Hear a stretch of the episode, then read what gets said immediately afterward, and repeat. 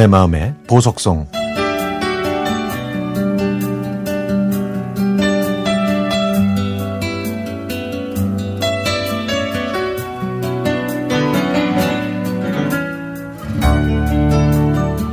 아, 엄마는 또 왜 그래? 내가 얼마나 줬다고.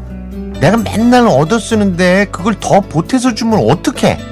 엄마 맛있는 거 사 드시라니까. 큰딸의 전화였습니다.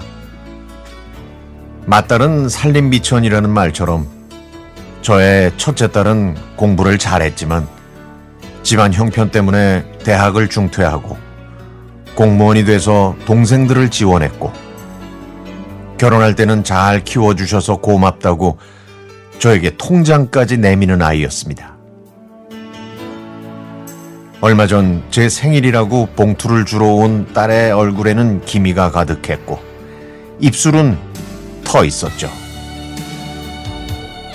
제가 아무리 꿈이라고 해도 딸은 웃으면서 괜찮다고 말만 하는데 저는 그 모습이 더 안쓰러웠습니다. 저와 가까이 사는 큰딸은 편히 쉬는 날이 하루도 없는 것 같습니다. 제가 마지로 살아보니 신경 써야 할 게 많아서 우리 딸만큼은 편히 살았으면 했는데, 우리 큰딸도 제 팔자를 닮았는지 이십오 년 동안 시부모를 모시고 살고 있네요.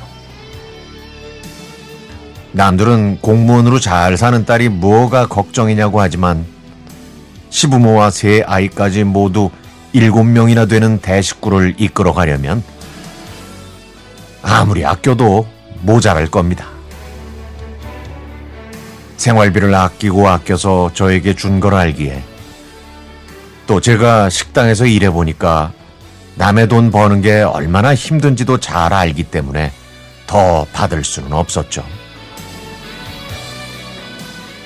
저를 닮아서 무뚝뚝하고 가끔 모진 말을 하지만 저는 그게 진심이 아닌 걸 잘 알고 있습니다. 멀리 사는 자식들은 전화로 안부를 묻지만 가까이 있으니 저에게 더 신경 쓰는 큰딸만 보면 그냥 눈물이 나네요. 그런데 최근에 딸의 걱정이 하나 더 늘었습니다. 바깥 사돈이 뒤늦게 암 판정을 받아서 수술을 못하고 약물 치료를 하고 있다고 합니다. 그리고 그걸 다 감당해야 할지도 모르는 상황이라네요. 딸은 약이 좋으니까 걱정하지 말라고 하지만 시간이 흐를수록 딸이 짊어지고 있는 삶이 무거워져서 안쓰럽습니다. 아니, 이렇게 사는 딸이 그 딸이 준 용돈을 어떻게 마음 편히 받을 수 있겠어요?